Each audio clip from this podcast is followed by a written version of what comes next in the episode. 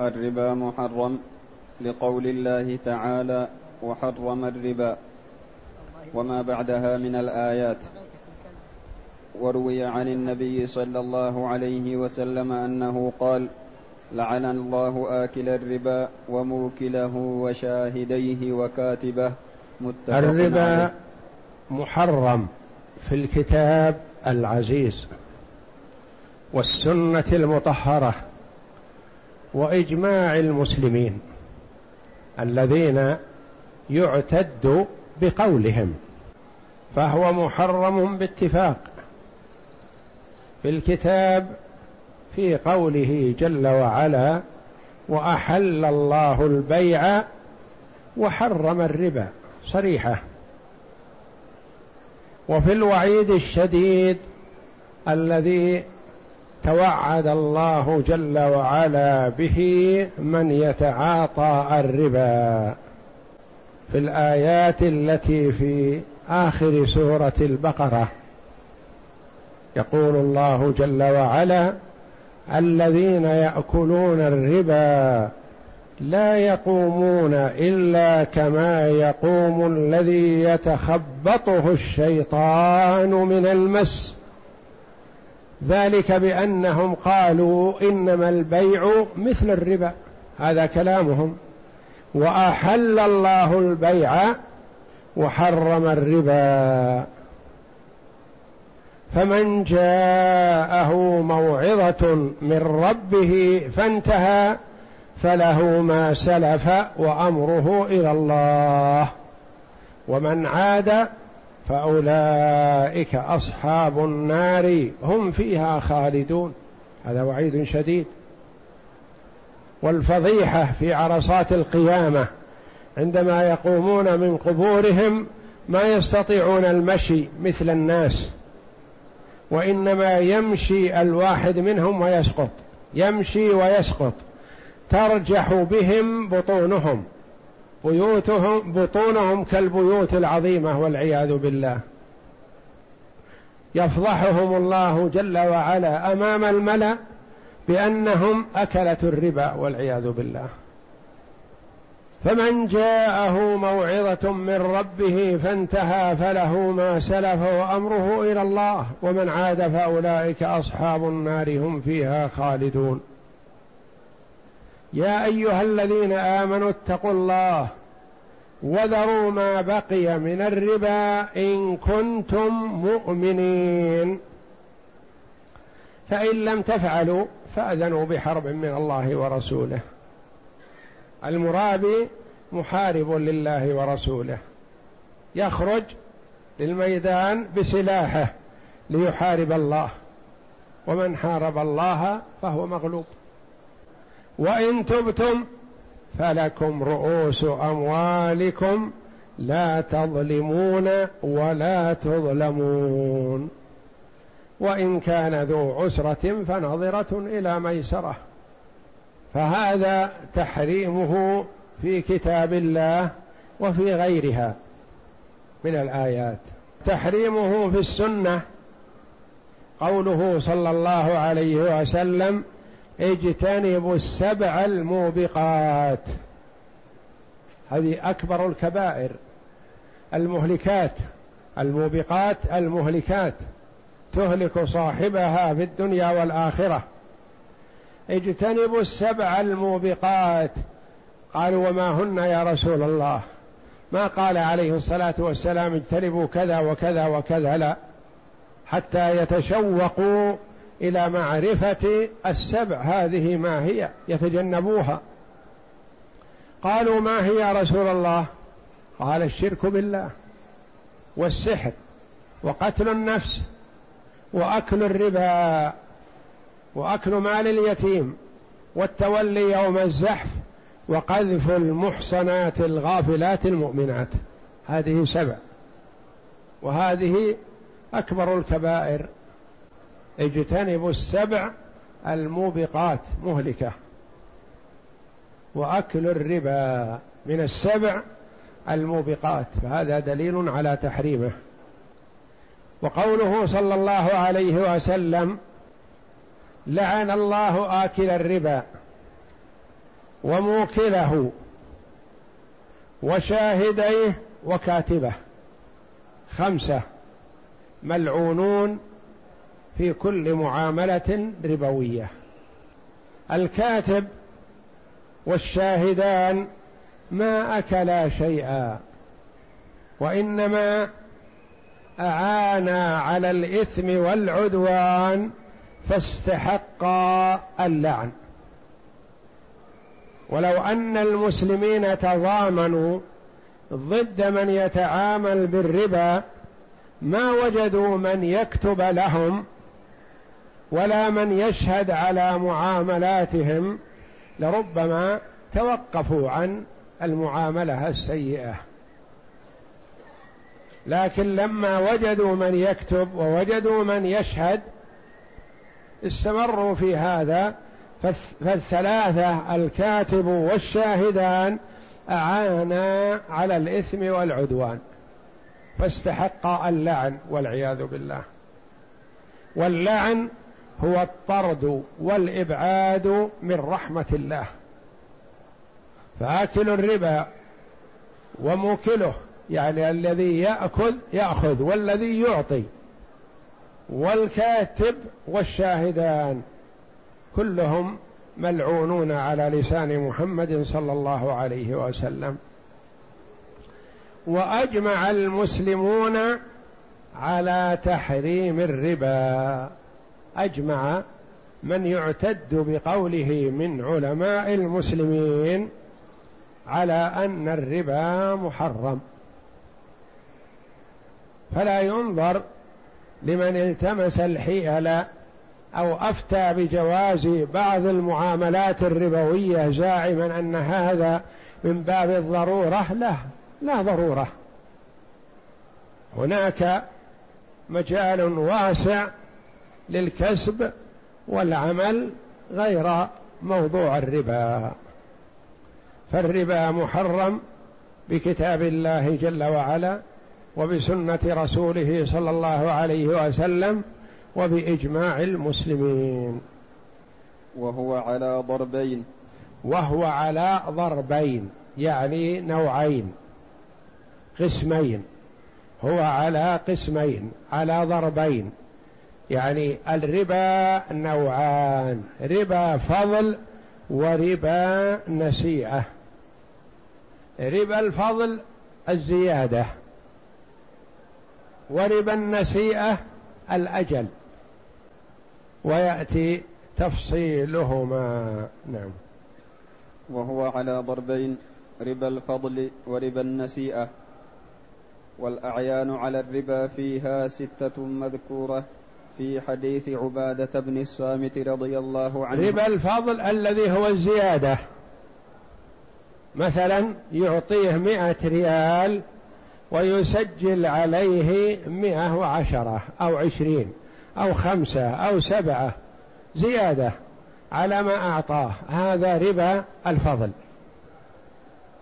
ربا النسيئة يعطيه دراهم بدراهم مؤجلة. بدراهم مؤجلة. قد يجتمع ربا الفضل وربا النسيئة مثل أن يعطيه مئة ريال ويسجل عليه مئة وعشرة يسددها بعد شهر أو سنة أو أقل أو أكثر. هذا فيه ربا فضل وربا نسيئة يعطيه عشرة بأحد عشر نقدا. هذا ربا فضل. عن النبي. والأعيان المنصوص على الربا فيها ستة. المذكورة في حديث عبادة بن الصامت رضي الله عنه. ستة أنواع. نص من النبي صلى الله عليه وسلم في الربا فيها. وهي نعم. عن النبي صلى الله عليه وسلم أنه قال الذهب بالذهب مثلا بمثل والفضة بالفضة مثلا بمثل والتمر بالتمر مثلا بمثل والبر بالبر مثلا بمثل والشعير بالشعير مثلا بمثل والملح بالملح مثلا بمثل. من زاد أو ازداد فقد أربى. بيعوا الذهب بالفضة كيف شئتم يدا بيد وبيعوا البر بالتمر كيف شئتم يدا بيد. وبيعوا الشعير بالتمر كيف شئتم يدا بيد رواه مسلم.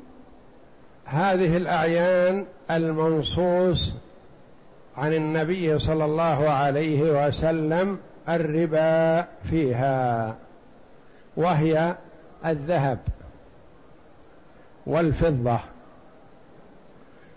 والتمر والبر والشعير والملح.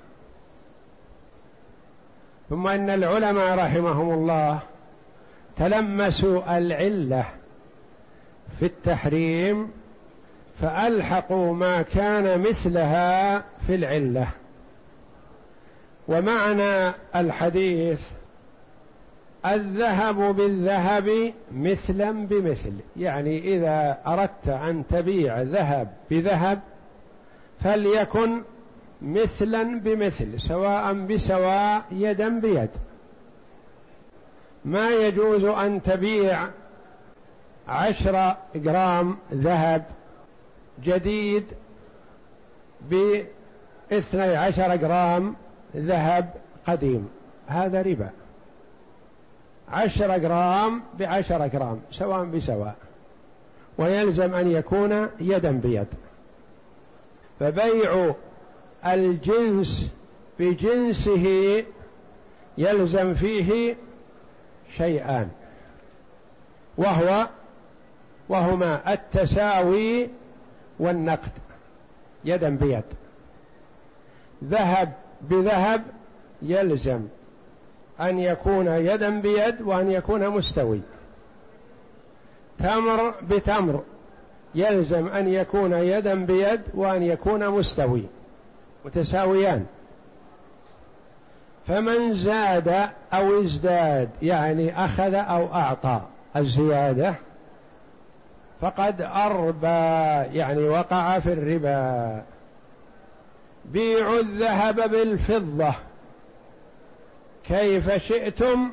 بشرط واحد وهو أن يكون يدا بيد. فإذا بيع جنس بآخر بجنس آخر من الربويات فيلزم فيه شرط واحد. لا يلزم التساوي بين البر والشعير ولا يلزم التساوي بين البر والتمر لا. وإنما يكون البيع يدا بيد. بيعوا البر. بالتمر كيف شئتم. يعني بيع صاع البر بصاعين من التمر أو أقل أو أكثر كيف شئت. بشرط أن يكون يدا بيد. وبيعوا الشعير بالتمر كيف شئتم. بيع خمسة آصع من الشعير بصاعين من البر أو أقل أو أكثر لا حرج. أو من التمر لا حرج. بشرط أن يكون يدا بيد يدا بيد. رواه مسلم. هذا الحديث في صحيح مسلم. فأخذ من هذا أن النوع إذا بيع بنوعه مثله فيلزم أن يكون يدا بيد وأن يكون مستوي وإلا فلا يصح. وإذا بيع بغير نوعه وجنسه باع تمر بشعير مثلا فلا يلزم التساوي وإنما يلزم أن يكون يدا بيد. بيع الذهب بالفضة ما يلزم فيه التساوي لأن الذهب أغلى من الفضة. وإنما يلزم أن يكون يدا بيد. يلزم القبض في المجلس. فبيع الربوي بربوي إن كان من جنسه وجب أمران التساوي والقبض. وإن كان من غير جنسه وجب القبض في المجلس ولا يلزم التساوي. ففهم من هذا أن الرجل إذا كان معه ذهب يريد بيعه. ويشتري بدله بذهب آخر.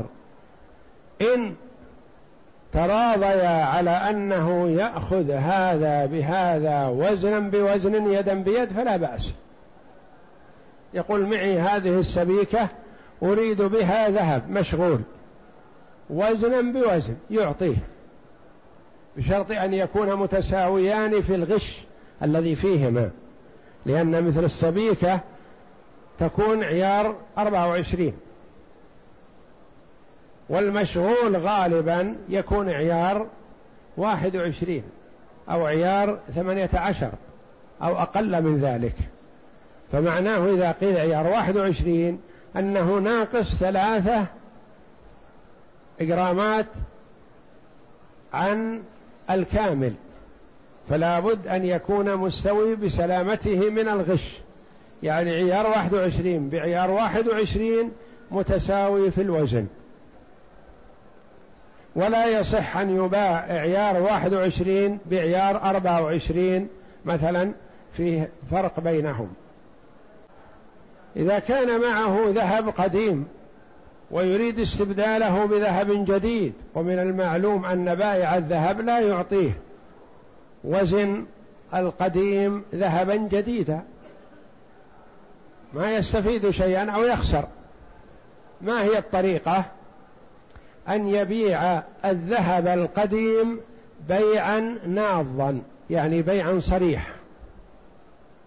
فإذا باعه واستلم قيمته فله أن يشتري بدأ بذهب جديد بحسب السعر الذي يتفقون عليه. له أن يشتري مثلا يبيع الجرام من القديم بثلاثين ريال فيقبض القيمة. ثم يشتري الذهب الجديد الجرام مثلا بأربع ريال أو أقل أو أكثر. يجوز بس لا يبدل ذهب بذهب ولا يبدل فضة بفضة. فإن اشترى ذهبا بدراهم أو ورق مثلا فيلزم القبض في المجلس. فلا يصح أن يقول أعطني هذا المجول أو القلادة أو غيرها مثلا بألف ريال وأحضر لك الألف غدا إن شاء الله. هذا ما يجوز. كذلك لا يجوز أن يقول أعطني هذا أريه أهلي. اشتريت أنا الآن بألف لكن على شرط أني أريه أهلي فإن أعجبهم فبها وإلا أرده عليك. هذا ما يجوز لأن الأشياء التي يدخلها الربا ما يجوز فيها خيار الشرط. وإنما إذا أراد أن يستشير يأخذه قبل إجراء العقد قبل إجراء البيع ويريه أهله. فإذا ناسب لهم مثلا جاء إلى محل الذهب وتبايع واشترى معه. فإن كان صاحب الذهب مثلا لا يج... لا يعطيه الذهب وهو لم يدفع شيئا ويخاف عليه يعطيه مثلا رهانه يعطيه رهن يعطيه دراهم بدون بيع ولا شراء. يقول خل هذا الألف عندك وأعطي الذهب أريه أهلي. فإذا ناسب لهم جئت إليك وأجرينا العقد. اشتريت منك. ثم يسدد له من الدراهم التي عنده. وكذلك لو اشترى بر بشعير. عنده مثلا شعير كثير ويريد شيء من البر. والشعير جنس والبر جنس آخر مثلا. فاشترى صاعا من البر بصاعين من الشعير. يصح لأنهما جنسان لكن يلزم القبض في المجلس. ما يصح يقول أعطني عشرة آصع من البر وآتيك غدا إن شاء الله بعشرين صاعا من الشعير. لا ما يجوز هذا. يلزم أن يكون يدا بيد لأن النبي صلى الله عليه وسلم قال إذا كان بيعوا هذه الأشياء التي ذكرها وبيعوا البر بالتمر كيف شئتم يدا بيد. وبيعوا التمر بالشعير وبيعوا الشعير بالتمر كيف شئتم يدا بيد. واختلفت الرواية في علة الربا على ثلاث روايات. ال... هذه الستة المنصوص عليها التمر بالتمر والزبيب بالزبيب والشعير بالشعير والبر بالبر والذهب بالذهب والفضة بالفضة والملح بالملح. بيعوها كيف شئتم إذا كان يدا بيد. ما فيها الزبيب فيها الذهب والفضة والبر والشعير والتمر والملح. هذه ستة المنصوص عليها. ما هي علة الربا في هذه الستة؟ علة الربا. يروى عن الإمام أحمد ثلاث روايات في العلة.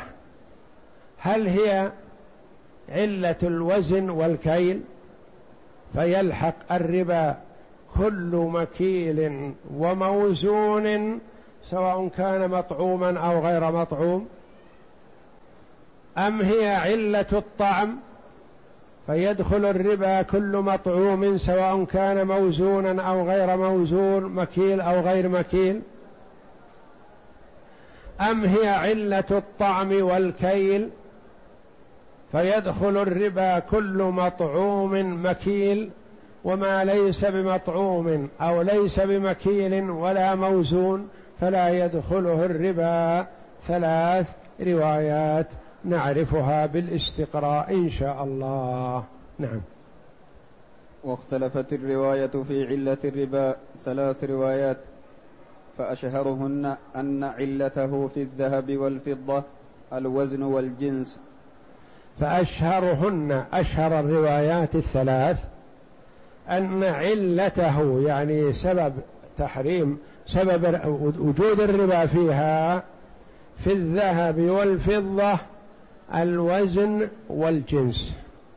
يعني أنهما جنس واحد عملة. أنهما أثمان. الذهب يسمى أثمان والفضة تسمى أثمان لأنه يشترى بها. وفي الزكاة مر علينا زكاة الأثمان وهي الذهب والفضة. فالذهب والفضة الوزن يعني أنهما موزونان. والجنس أنهما جنس واحد أثمان يعتبر قيم. وفي غير الذهب والفضة ما هي العلة؟ نعم. وفي غيرهما الكيل والجنس. وفي غيرهما الكيل والجنس. يعني أنهما أنهما مكيلان وأنهما جنس واحد. فلا يباع أحدهما بالآخر متفاضلا. الجنس مع الكيل. نعم. لما روي عن عمار أنه قال العبد خير من العبدين والثوب خير من الثوبين. فما كان يدا بيد فلا بأس به. إنما الربا في النساء إلا ما كيل أو وزن. هذا هو الشاهد. إلا ما كيل أو وزن. يقول ما روي عن عمار بن ياسر رضي الله عنهما أنه قال العبد خير من العبدين. يعني قد يجوز يباع الرقيق الواحد برقيقين أو ثلاثة. رقيق واحد مثلا متعلم فاهم أو طالب علم برقيقين أو ثلاثة عمال. والثوب خير من الثوبين كذلك قد يبيع ثوب واحد من نوع جيد بثوبين أو ثلاثة من نوع ردي.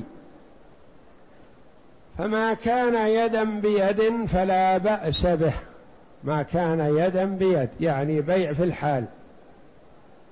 إنما الربا في النسى يعني ما يجوز يقول أعطيك هذا العبد حاضر تستخدمه على أنك بعد سنة تعطين عبدين رقيقين. هذا ما يجوز. إلا ما كيل أو وزن. ما كيل أو وزن فلا يجوز فيه الزيادة. هذه استدل بها على هذا القول أن علة الربا الكيل والوزن. أن ما كيل أو وزن فلا يبادل بينهما متفاضلا. وإنما لا بد أن يكون متساويا. نعم. ولأنه لو كانت العلة الطعم لجرى الربا في الماء لأنه مطعوم. قال الله تعالى ومن لم يطعمه فإنه مني. يقول معروف إن الماء لا يدخله الربا. فلو كانت العلة الطعم في الأشياء البر والتمر والشعير والملح لو كانت العلة الطعم دخل معها الماء والماء ليس معها لأن الله جل وعلا سمى الماء مطعوم. في قوله ومن لم يطعمه فإنه مني إن الله مبتليكم بنهر. الآية فعلى هذا يحرم التفاضل في كل مكيل أو موزون من جنس سواء كان مطعوما كالقطنيات أو غير مطعوم كالأشنان والحديد. ويجري الربا فيما كان جنسه مكيلا أو موزونا. فعلى هذا يحرم التفاضل في كل مكيل أو موزون من جنس. مكيل من جنس واحد. يحرم التفاضل فيه لأنه يدخله الربا. فمثلا بر ببر هذا مكيل.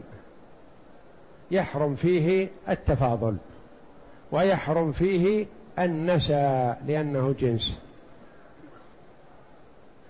إشنان بإشنان حديد بحديد. الحديد موزون والإشنان مكيل مثلا. فيدخله الربا ولو لم يكن مطعوما لو لم يكن مأكولا. لأنه مكيل أو موزون. علة الربا على هذا هي الوزن. فإشنان بإشنان يلزم أن يكون يدا بيد وأن يكون متساويا. إشنان بشعير.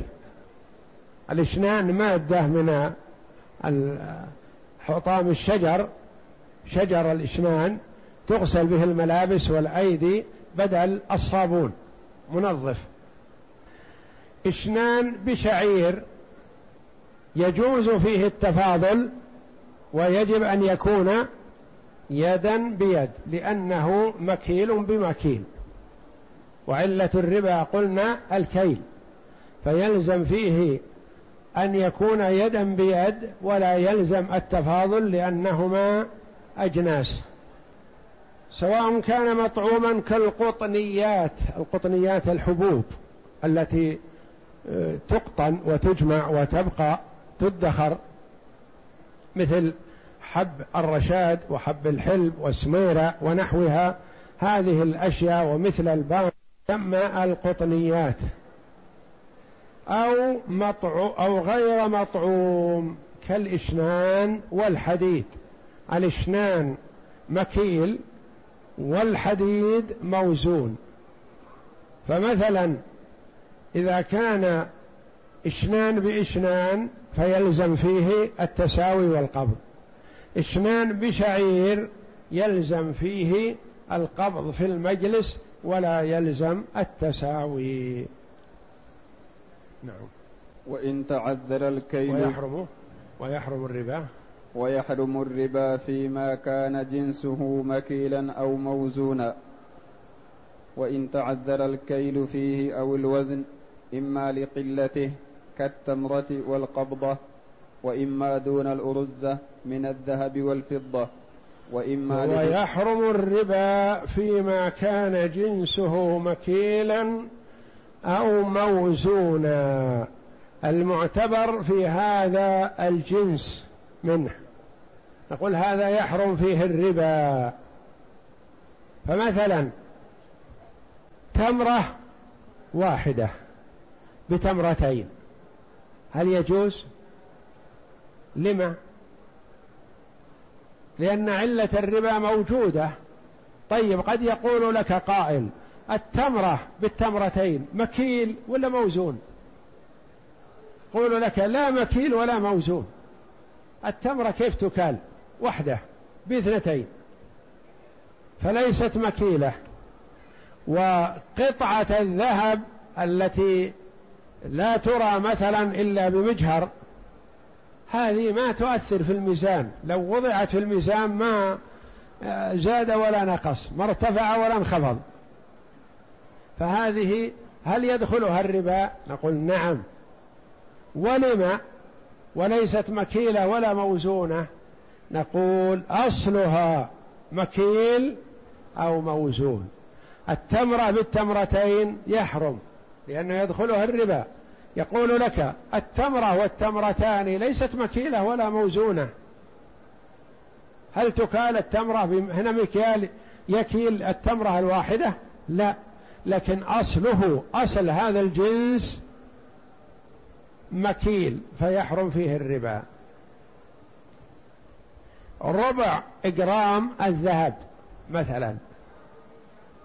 بنصف جرام ذهب. لو وضع ربع الجرام وثمن الجرام ونصف الجرام بالميزان العادي ما أثر فيه ولا بين فيه شيء. نقول نعم القليل ما يبين في الميزان لكن ما كان أصله يدخله الربا فالربا فيه ممنوع وإن قل وإن كان تمره أو كان ربع جرام من الذهب أو ثمن جرام من الذهب ما يؤثر في الميزان. لكن أصله موزون فهو ممنوع. نعم. وإما لعظمه كالزبرة العظيمة وإما للعادة كلحم الطير لأنه من وإما لعظمه كالزبرة العظيمة. تمر أو شعير في مكان فسيح من الأرض كوم كثير. لو أخذنا نكيل فيه مثلا أخذنا سنة نكيل فيه ما نقص كثير. فهل نسمي هذا مكيل وهو لا يمكن كيله؟ نعم لأن أصله مكيل فيدخله الربا. لو باع صبرة كبيرة مثلا بصبرتين متوسطتين ما صح. هذا ربا. يقول البائع لك ولم؟ هل يمكن كيل هذه مع كيل هذا؟ نقول وإن لم يمكن كيلها لكثرتها فهي من أصل مكيل. وهذا معنى قول المؤلف رحمه الله. وإما لعظمه كالزبرة العظيمة وإما للعادة. العادة أن لحم الطير ما يباع وزنا لأنه يتفاوت تفاوت عظيم وهو شيء يسير مثلا.